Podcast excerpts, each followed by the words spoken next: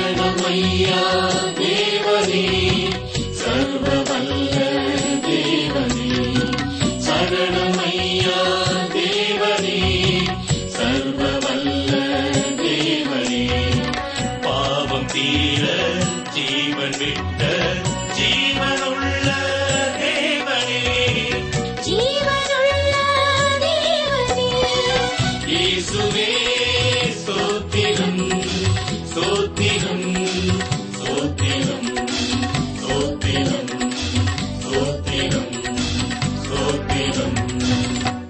ஆராய்ச்சி அன்பர்களை வாழ்த்தி வரவேற்கிறோம். இன்றுதான் இந்த நிகழ்ச்சியை நீங்கள் புதிதாய் கேட்பவர்களாக இருப்பீர்களானால் உங்களை அன்புடன் இவ்வேத ஆராய்ச்சி நிகழ்ச்சிக்கு வரவேற்கிறோம். ஒவ்வொரு நாளும் கேட்க தவறாதீர்கள்.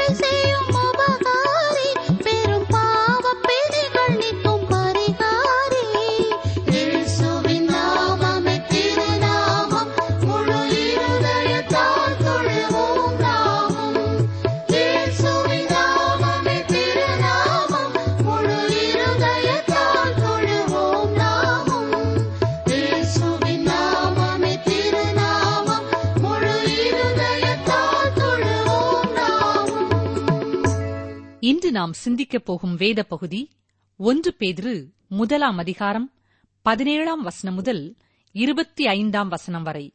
ஒன்று பேதிரு ஒன்று பதினேழு முதல் இருபத்தி ஐந்து வரை.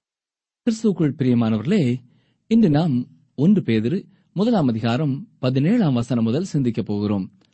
வாசிக்கிறேன். ஒன்று பேதிரு ஒன்று பதினேழு.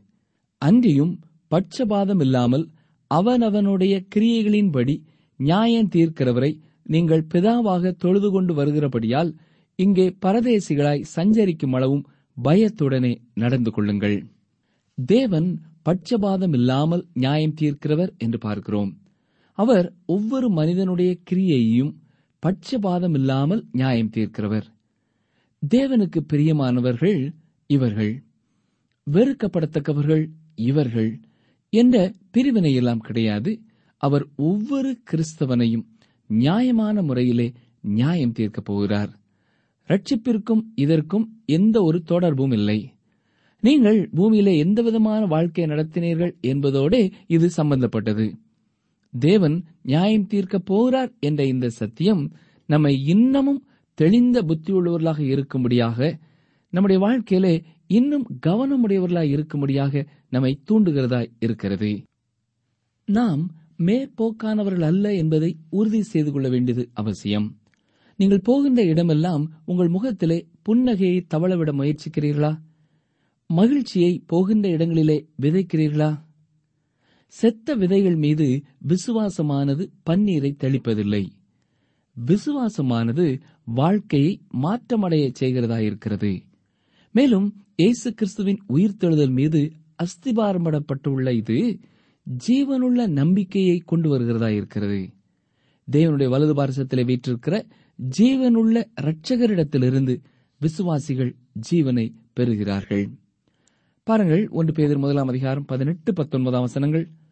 உங்கள் முன்னோர்களால் பாரம்பரியமாய் நீங்கள் அனுசரித்து வந்த வீணான நடத்தையினின்று அழிவுள்ள வஸ்துக்களாகிய வெள்ளியினாலும் பொன்னியினாலும் மீட்கப்படாமல் குற்றமில்லாத மாசற்ற ஆட்டுக்குட்டியாகிய கிறிஸ்துவின் விலையேறப்பெற்ற இரத்தத்தினாலே மீட்கப்பட்டீர்கள் என்று அறிந்திருக்கிறீர்களே. மீட்கப்பட்டீர்கள் என்று அறிந்திருக்கிறீர்கள் என்று சொல்கிறார்.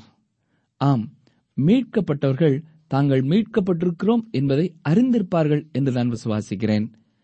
இந்த வசனத்திலே தேவன் உங்களுடைய ரட்சிப்பிற்காக செய்த காரியங்களை குறித்து பேதர் சொல்லிக் கொண்டிருக்கிறார். அவர் நமக்கு மீட்பை உண்டு பண்ணினார்.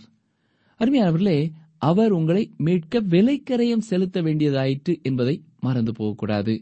ஏனென்றால் நீங்களும் நானும் தேவனுடைய நியாய தீர்ப்பின் கீழாக நின்று கொண்டிருந்தோம். இசைக்கியல் பதினெட்டாம் அதிகாரம் நான்கு அவசரம் என்ன சொல்லுகிறது? பாவம் செய்கிற ஆத்மாவே சாகும். தேவன் இந்த சட்டத்தை ஒருபொழுதும் மாற்றவில்லை. அவர் ஒருபொழுதும் மாறாதவர். அவர் நேற்றும் இன்றும் என்றும் மாறாதவராயிருக்கிறார். இந்த தேவனுடைய மாறாத தன்மை துன்மார்க்கருக்கு ஒரு பெரும் பயங்கரமான காரியமாகும். அதை பற்றி அவர்கள் சிந்திப்பார்கள் என்றால் உணர்ந்து கொள்வார்கள். இந்த அநேகர் இவ்வாறு கூற கேட்டிருக்கலாம். நாம் இப்பொழுது நவீன காலத்திலே வாழ்கிறோம். நவீன சிந்தனைகளும் புதிய நாகரிகமும் விஞ்ஞானமும் வளர்ந்துவிட்ட காலத்திலே வாழ்கிறோம் என்பார்கள். ஆனால் தேவன் எப்பொழுதும் மாறாதவர் என்பதை நாம் அறிய வேண்டும்.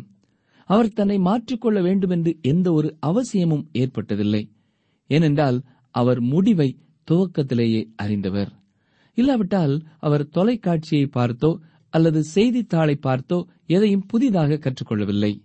இவை எல்லாமே அவருக்கு எந்த ஒரு செய்தியையும் தகவலையும் கொடுக்க முடியாது.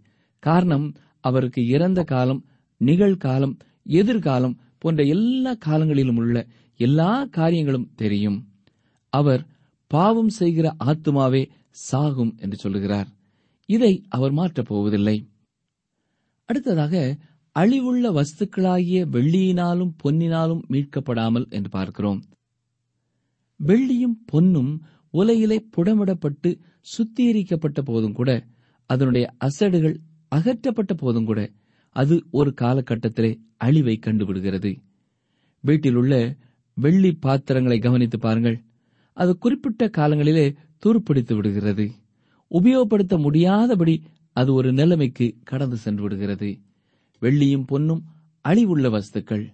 நாம் இப்படிப்பட்ட பொருட்களால் மீட்கப்படவில்லை. அழியாத நம்முடைய ஆத்மாவை அழிவுள்ள இந்த பொருட்களால் மீட்டுக் கொள்ள முடியாது. பதினெட்டாம் வசனத்திலே உங்கள் முன்னோர்களால் பாரம்பரியமாய் நீங்கள் அனுசரித்து வந்த வீணான நடத்தை நின்று என்று சொல்லுகிறார். நம்முடைய வாழ்க்கை வீணானது. அதாவது கிறிஸ்துவின் மீட்பில்லாத ஒரு வாழ்க்கை வெறுமையானது. தேவனுடைய மீட்பை பெறாத எந்த ஒரு மனித வாழ்வும் முற்றிலும் அர்த்தமற்றதாக இருக்கிறது. மற்ற எல்லாமே உலகத்திலே ஒரு நோக்கத்தோடு தான் காணப்படுகிறது. பூமியில் உள்ள ஒவ்வொரு மிருகமும் ஒவ்வொரு செடியும் ஒரு நோக்கத்துடன் காணப்படுகிறது. சூரியனும் சந்திரனும் ஒவ்வொரு நட்சத்திரமும் ஒரு நோக்கமுடையதாக இருக்கிறது. ஆனால் தேவன் இல்லாமல் மனிதன் அர்த்தமற்றவனாயிருக்கிறான். மனிதன் என்பவன் இந்த சிறிய கிரகத்தின் மேல் தோலில் உள்ள ஒரு கரப்பான் போன்றிருக்கிறான் என்று ஒருவர் சொல்லுகிறார். ஆம் தேவனுக்கு வெளியே இருக்கிற ஒரு மனிதன் இவ்வாறே காணப்படுகிறான். நாம் இந்த அழிந்து போகின்ற வஸ்துக்களால் மீட்கப்படவில்லை. இந்த வெறுமையான வாழ்விலிருந்து எதுவுமே மீட்கப்படவில்லை. மனிதன் தன்னுடைய மீட்பிற்காக தேவனுக்கு கொடுப்பதற்கு அவனிடத்திலே ஒன்றுமே இல்லை பெரியமானூர்லே தேவனுக்கு தேவையான எதையாவது ஒன்றை நீங்கள் உடையவர்களா இருக்கிறீர்களா? சற்றே எண்ணி பாருங்கள். ஊழியர் ஒருவரின் அனுபவத்தை பாருங்கள். அவர் ஒரு பெரிய வேதாம மாநாட்டை நடத்த ஆயத்தமாகிக் கொண்டிருந்தார். அவர் அந்த கூட்டத்துக்கு வருகிறவர்கள் எல்லாரும் மிகவும் முக்கியமானவர்கள் என்று கருதினார். அப்பொழுது தேவன் அந்த ஊழியரோடு இடைபடலானார். மகனே சற்று கவனி. நீ இங்கே வருவதற்கு முன்னர் நீ இல்லாத போதே நான் இங்கிருக்கிறேன். நீ இந்த பூமியை விட்டு போன பிறகும் நான் நீ இல்லாமல் இங்கே தொடர்ந்து இருப்பேன். அந்த மாநாட்டில் பேசுவது முக்கியம் என்று நீ கருதுகிறாய். ஆனால் எது முக்கியம் என்று நீ கற்றுக்கொள்ள வேண்டும் என்று நான் விரும்புகிறேன். நீ சற்று படுத்திருந்து என்னை நோக்கி பார்க்க வேண்டும் என்று எதிர்பார்க்கிறேன். நீ என்னோடு கொண்டுள்ள உறவே மிகவும் முக்கியமானது என்பதை நீ கண்டுகொள்ள வேண்டும். நான் உனக்கு சில காரியங்களை கற்றுத்தர வேண்டும் என்று விரும்புகிறேன். நீ சில வேளைகளிலே என்னுடைய வார்த்தையை பிரசங்கிக்கும் போது உன்னுடைய வாழ்க்கை அனுபவத்திற்கு வெளியே இருந்து போதிக்கிறாய். என்னுடைய வேத வார்த்தைகள் போதிப்பதை உன் வாழ்வில் உண்மை என்று நீ ருசித்து பார்க்க வேண்டும். நான் அனுமதிக்கின்ற சிறிய உபத்திரவம் உன்னை பாதிக்கப் போகிறதில்லை. அது உன்னை நான் விரும்புகிற ஒரு அமைப்பிற்குள் கொண்டு வந்து உருவாக்கிவிடும். என்று கூறினார். அருமையானவர்களே இவ்வாறு தேவன் அந்த ஊழியரோடு கூறிய பின் தேவனுக்கு தேவையான எதுவுமே தன்னிடத்திலே இல்லை என்பதை அந்த ஊழியர் உணர்ந்து கொண்டார். நம்மை மீட்டுக்கொள்ள நீங்களோ நானோ என்ன செய்ய முடியும்? ஒன்றுமே செய்ய முடியாது.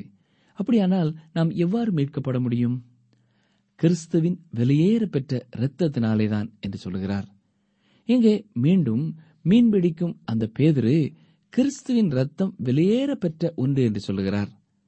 நாம் ஏற்கனவே சிந்தித்தது போல சில சபைகளிலே இயேசு கிறிஸ்துவின் ரத்தம் முக்கியமானதாக கருதப்படுகிறதில்லை. அவர்கள் இயேசுவின் ரத்தத்தை நாகரிகமற்றது என்று கூட கருதுகிறார்கள். அவருடைய ரத்தம் நாகரிகமற்றது என்று நான் கருதவில்லை. சீமோன் பேதுருவும் இதை அவ்வாறு நினைக்கவில்லை. அது விலையேற பெற்றது என்றுதான் சொல்லுகிறார். அடுத்ததாக குற்றமில்லாத மாசற்ற ஆட்டுக்குட்டியாகிய கிறிஸ்துவின் வெளியேறப்பட்ட இரத்தத்தினாலே என்று வாசிக்கிறோம்.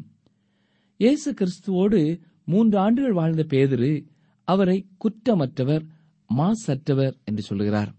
அவர் முற்றிலும் பாவமற்றவர்.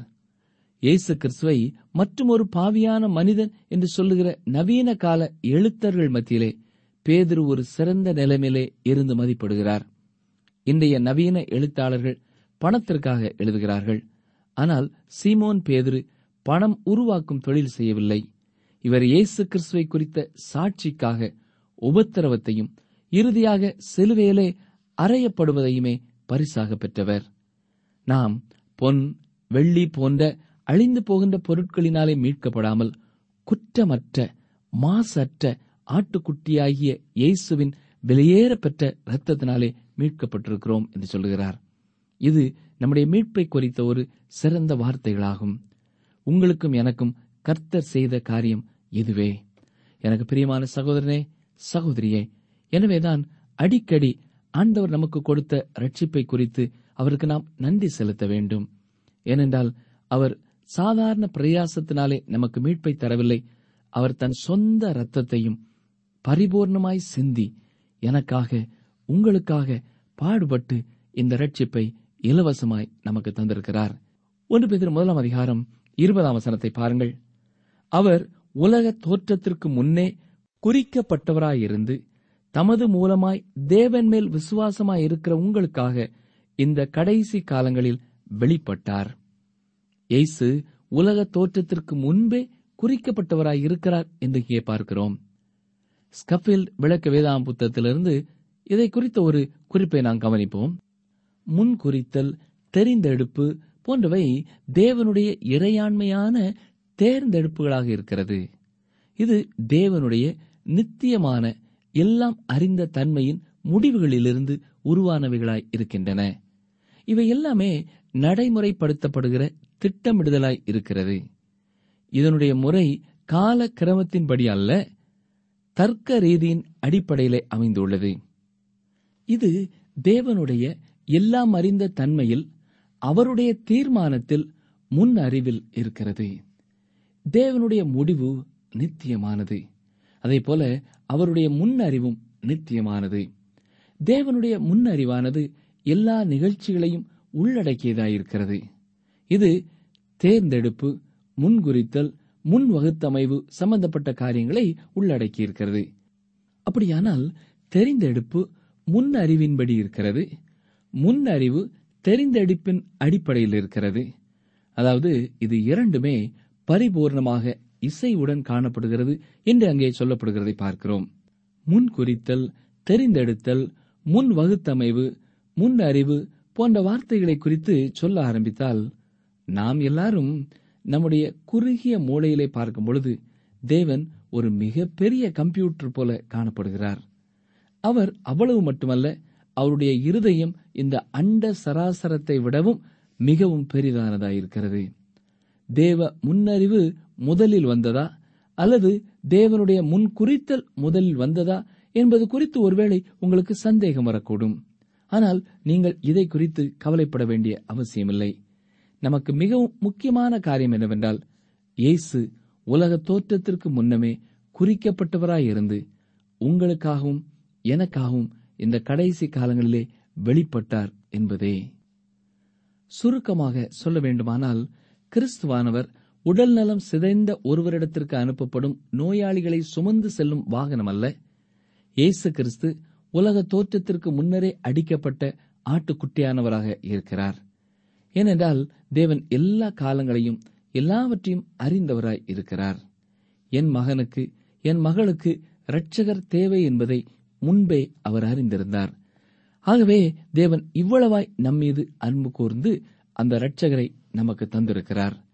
இவரை பெறுவதற்கு நமக்கு ஒரு கம்ப்யூட்டர் தேவையில்லை. தம்முடைய கிருபையினாலே இந்த மீட்பை அருளியிருக்கிற சிறந்த பெரிய இருதயத்தோடு அன்பு கூர்ந்திருக்கிற தேவன் நமக்கு இருந்தால் போதும். இப்பொழுது ஒன்று பேர் முதலாம் அதிகாரம் இருபத்தி ஓராம் வசனத்தை பாருங்கள். உங்கள் விசுவாசமும் நம்பிக்கையும் தேவன் மேல் இருக்கும்படி அவரை மரித்தோரிலிருந்து எழுப்பி அவருக்கு மகிமையை கொடுத்தார். அவரை மரித்தோரிலிருந்து எழுப்பி என்று இங்கே பேதரி சொல்கிறார். சீமோன் பேதரு நமக்கு தொடர்ந்து இயேசு கிறிஸ்துவின் உயிர்த்தெழுதலை நினைவுபடுத்திக் கொண்டே இருப்பதை நாம் இங்கே பார்க்கிறோம். உங்கள் விசுவாசமும் நம்பிக்கையும் தேவன் மேல் இருக்கும்படி என்று பார்க்கிறோம். இதற்கு முன்பு அவர் கிருபையையும் நம்பிக்கையையும் ஒன்று சேர கூறினார். அந்த இரண்டு வார்த்தைகளையும் இணைத்து கூறினார். இப்பொழுது விசுவாசம் என்ற வார்த்தையையும் நம்பிக்கை என்ற வார்த்தையையும் ஒன்று சேர்த்து கூறுகிறார். அப்போஸ்தாய் பேதரு ஒரு நம்பிக்கையின் அப்போஸ்தலனாக இருக்கிறார். இந்த நம்பிக்கை உயிர்த்தெழுந்த இயேசு கிறிஸ்துவின் மேலேயே இருக்கிறது. நமக்கு ஒரு ஜீவனுள்ள இரட்சகர் இருக்கிறார். அவர் ஒரு நாளிலே திரும்ப வருவார். இப்படிப்பட்ட நம்பிக்கை உடையவர்களாக நாம் இருக்க வேண்டும். எனக்கு அருமையான சகோதரனே சகோதரியே இந்த எதிர்பார்ப்பு இந்த விசுவாசம் உங்கள் உள்ளத்தின் ஆழத்திலே இருக்கிறதா என்பதை சற்றே எண்ணி பாருங்கள். அதுவே நமது வாழ்க்கையிலே பிரதானமாய் இருக்கும் என்றால் இந்த உலகத்தின் அநேக காரியங்கள் முக்கியமற்ற காரியங்கள் முக்கியமற்றதாகத்தான் நமக்கு தெரியும். ஒன்று பேதரும் முதலாம் அதிகாரம் இருபத்தி இரண்டு அவசரம் பாருங்கள். ஆகையால் நீங்கள் மாயமற்ற சகோதர சிநேகம் உள்ளவர்களாகும்படி ஆவியினாலே சத்தியத்திற்கு கீழ்ப்படிந்து உங்கள் ஆத்துமாக்களை சுத்தமாக்கிக் கொண்டவர்களாயிருக்கிறபடியால் சுத்த இருதயத்தோடே ஒருவரில் ஒருவர் ஊக்கமாய் அன்பு கூறுங்கள். ஆவியினாலே சத்தியத்திற்கு கீழ்ப்படிந்து உங்கள் ஆத்துமாக்களை சுத்தமாக்கிக் கொண்டவர்களானபடியினால் என்று இங்கே சொல்லப்பட்டிருக்கிறது. தேவனுடைய வார்த்தையானது அற்புதமாக சுத்திகரிக்கும் ஒரு பொருளாயிருக்கிறது. இன்றைய நாட்களிலே நாம் எத்தனையோ விளம்பரங்களை கேட்கிறோம் பார்க்கிறோம்.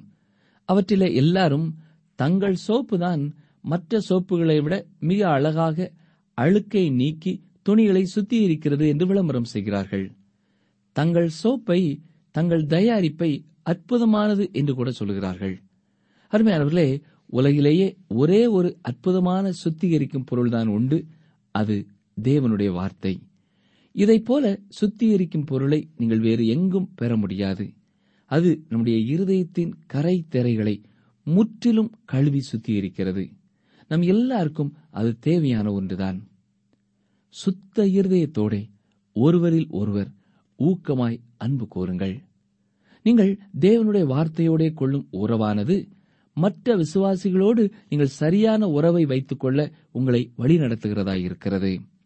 எனவே தேவனுடைய வசனம் தேவனோடும் சக விசுவாசிகளோடும் நல்ல சமாதானமான உறவை உண்டாக்குகிறது. அருமையானவர்களே நீங்கள் இந்த பிரயோஜனமான வேத வசனத்தை நேசிக்கிறீர்களா? ஒவ்வொரு நாளும் வாசிக்கிறீர்களா? உங்களிலே சிலர் இந்த ஆண்டுக்குள்ளே ஒரு முறையாவது நான் வேதத்தை வாசித்து விட வேண்டும் என்று அந்த வேதாம அட்டவணையை வாங்கி வாசித்து வருகிறீர்கள். ஒருவேளை வேதத்தை தொடர்ந்து வாசிக்க திட்டமிடாத ஒரு சகோதரனாக சகோதரியாக நீங்கள் இருப்பீர்கள் என்றால் இப்பொழுது முதலாவது நீங்கள் அந்த வேத அட்டவணையை வாங்கி வேதத்தை முழுமையாக வருடத்திற்கு ஒருமுறை வாசிக்க உங்களை அன்போடு ஞாபகப்படுத்துகிறோம். ஒன்று பேதர் முதலாம் அதிகாரம் இருபத்தி மூன்றாம் வசனத்தை பாருங்கள். அழிவுள்ள வித்தினாலே அல்ல என்றென்றைக்கும் நிற்கிறதும் ஜீவன் உள்ளதுமான தேவ வசனமாகிய அழிவில்லாத வித்தினாலே மறுபடியும் ஜெனிப்பிக்கப்பட்டிருக்கிறீர்களே. இப்பொழுது பேதுரு நம்மை மீண்டும் தேவனுடைய வார்த்தைக்கு நேராக அழைத்துச் செல்கிறார். இங்கேயும் நம்முடைய ரட்சிப்பிற்கு தேவன் செய்கின்ற காரியங்களை குறித்தே சொல்லுகிறார். நம்முடைய மீட்பிற்காக தேவன் இயேசு கிறிஸ்துவை மரணத்திற்கு ஒப்பு கொடுத்தார் என்று அவருடைய கிரியை குறித்து முன்னர் நாம் சிந்தித்தோம். இது இரண்டாயிரம் ஆண்டுகளுக்கு முன்பு நடந்த ஒரு காரியம். இதோடு நாம் எதையும் கூட்ட முடியாது. நீங்கள் தேவனுடைய பிள்ளைகளாக வேண்டுமென்றால் மறுபடி பிறக்க வேண்டுவது அவசியம். இந்த பிறப்பு பரத்திலிருந்து உண்டாகக்கூடியது. நிக்கோதேமுவிடம் இயேசு கிறிஸ்து கூறியது ஒருவேளை உங்களுக்கு நினைவிலே இருக்கலாம். யோவான் மூன்றாம் அதிகாரம் மூன்றாம் வசனத்திலே இதை குறித்து நாம் வாசிக்க முடியும். நிக்கோதேமு ஒரு பக்தியுள்ள மனிதன்தான். அவருக்கு வேதம் நன்றாக தெரியும். இருந்த போதிலேயும் இயேசு கிறிஸ்து அந்த யூத ரபியிடத்திலே அவர் பரிசுத்த ஆவியினாலே மேலிருந்து பிறக்க வேண்டும் என்று கூறினார். ஆம் இவ்வாறு பிறப்பதே மறுபிறப்பு. என்னை கேட்டுக்கொண்டிருக்கிற எனக்கு அருமையான சகோதரனே சகோதரியே உங்கள் வாழ்க்கையிலே மறுபிறப்பின் நிச்சயம் உண்டா? அழிவுள்ள வித்தினாலே அல்ல என்றென்றைக்கும் நிற்கிறதும் ஜீவனுள்ளதுமான தேவ வசனமாகிய அழிவில்லாத வித்தினாலே என்று வசனம் சொல்லுகிறதை பார்க்கிறோம். தேவனுடைய வார்த்தை இல்லாமல் ரட்சிக்கப்படவோ மறுபடியும் பிறக்கவோ முடியாது. இன்றும் உலகத்திலே ஒரு ஆச்சரியமான அதிசயமான புத்தகமாக இந்த வேத புத்தகம் விளங்குகிறது. இந்த வேத வசனங்களை போதிப்பதினாலே அநேகர் நம்முடைய வேத ஆராய்ச்சி நிகழ்ச்சிகளை கேட்டு ரட்சிக்கப்பட்டுக் கொண்டிருக்கிறார்கள். சாட்சி கடிதம் எழுதியிருக்கிறார்கள். கர்த்தருடைய வார்த்தையானது ஜீவன் உள்ளது என்பதைத்தான் இது நிரூபிக்கிறது. இது எவ்வாறு நடக்கிறது என்பது நமக்கு தெரியாது. இருந்த போதிலும் தேவனுடைய வார்த்தை ஜீவன் உள்ளதாகவும் நிலைத்திருக்கிறதாகவும் இருக்கிறபடியினாலே இது நடைபெறுகிறது என்பதை உறுதியாக சொல்ல முடியும். தேவனுடைய வார்த்தையானது முழுவதும் ஜீவனால் நிரம்பியிருக்கிறது. அது மக்களுக்கு ஜீவன் கொடுக்கிறதா இருக்கிறது உங்கள் விசுவாசத்தை வேதத்தின் மூலமாக இரட்சகர் மீது வைப்பதின் மூலம் புது பிறப்பை நீங்களும் அடைய முடியும். இது ஒரு அற்புதமான பிறப்பு. ஏனென்றால் தேவனுடைய வார்த்தையானது வலிமையுடையதாக உறுதியானதாக இருக்கிறது. அது உங்கள் இருதயத்திற்குள்ளே சென்று உங்களை தேவனுடைய பிள்ளைகளாக மாற்றுகிறது. அருமையான சகோதரனே அருமையான சகோதரியே இது எவ்வளவு முக்கியமானது என்று பார்த்தீர்களா? தங்களை கிறிஸ்தவர்கள் என்று கூறிக்கொள்கிறவர்கள் எத்தனை பேர் அனுதனமும் உட்கார்ந்து வேத வசனங்களை வாசிக்கிறார்கள்? எத்தனை பேர் ஆலயத்திற்கு செல்லும் பொழுது தங்களை படைத்த தெய்வத்தை தொழுது கொள்ள செல்லும் பொழுது அவருடைய அந்த வார்த்தைகளை சுமந்து செல்கிறார்கள்? சற்றே எண்ணி பாருங்கள். ஆனால் மக்கள் என்று வெறுமையோட சுற்றித் திரிகிறார்கள். கிறிஸ்து வெளிப்படுத்தி இருப்பது போல நமக்குள் பிறப்பை உண்டாக்குவது வேத வசனமே இதுவே நம்மிலே நடக்கும் புது பிறப்பின் அனுபவம். ஒன்று பேதிரு முதலாம் அதிகாரம் இருபத்தி நான்காம் வசனத்தை பாருங்கள். மாம்சமெல்லாம் புல்லை போலவும் மனுஷருடைய மகிமை எல்லாம் புல்லின் பூவை போலவும் இருக்கிறது. புல் உலர்ந்தது அதன் பூவும் உதிர்ந்தது. நாம் தேவனுக்கு செலுத்தும்படி நம்மிடத்திலே எதுவும் தகுதி இருக்கிறது என்று சொல்லக்கூடாது. நம்முடைய மகிமை எல்லாம் புல்லின் பூவை போலத்தான் இருக்கிறது. அதாவது மனிதன் ஒரு புல்லை போல இருக்கிறான்.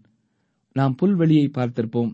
மழை காலத்திலே அழகாக பச்சை பசேல் என்று இருக்கிறது. ஆனால் வெயில் காலம் வரும்பொழுது அது வாடி காய்ந்து போகிறது. மனிதனுடைய மகிமை எல்லாம் இப்படிப்பட்டதாகத்தான் இருக்கிறது. வசனம் இருபத்தி ஐந்து பாருங்கள். கர்த்தருடைய வசனமோ எண்டெண்டைக்கும் நிலைத்திருக்கும். உங்களுக்கு சுவிசேஷமாய் அறிவிக்கப்பட்டு வருகிற வசனம் இதுவே. அருமையானவர்களே இந்த எல்லாவற்றிற்கும் மேலாக நமக்கு வேத வசன உபதேசமும் பிரசங்கமும் அவசியமானதாக இருக்கிறது. அருமையானவர்களே இந்த உலகம் உண்டாகி ஆயிரக்கணக்கான ஆண்டுகள் ஆகிவிட்டன. ஆனாலும் இன்று வரை வேத வசனம் நிலைத்து நிற்கிறது. அது ஒரு காலம் அழிந்து போகாது. இப்படிப்பட்ட தேவ வார்த்தைகளை நாம் முற்றிலும் நம்ப முடியும். அது காலம் காலமாக நிலைக்கிறது. நம்மையும் அது நிலைத்து நிற்கச் செய்கிறது. இந்த நிலைத்து நிற்கும் கர்த்தருடைய வசனத்தை அனுதினமும் வாசித்து அதை தியானித்து அது காட்டும் வழியிலே நடக்க நம்மை அர்ப்பணிப்போமா?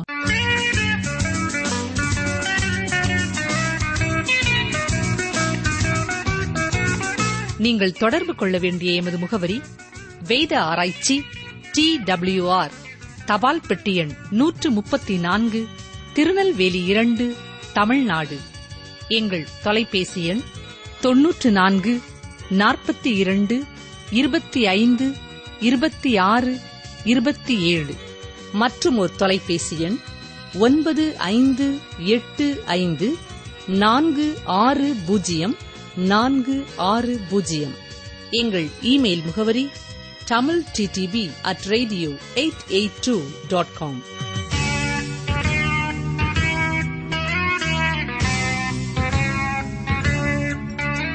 இது சத்ருவினுடைய சகல வல்லமையையும் மேற்கொள்ளவும் உங்களுக்கு அதிகாரம் கொடுக்கிறேன். ஒன்றும் உங்களை சேதப்படுத்த மாட்டாது. லூக்கா பத்து பத்தொன்பது. இது சத்ருவினுடைய சகல வல்லமையையும் மேற்கொள்ளவும் உங்களுக்கு அதிகாரம் கொடுக்கிறேன். ஒன்றும் உங்களை சேதப்படுத்த மாட்டாது. லூக்கா பத்து பத்தொன்பது.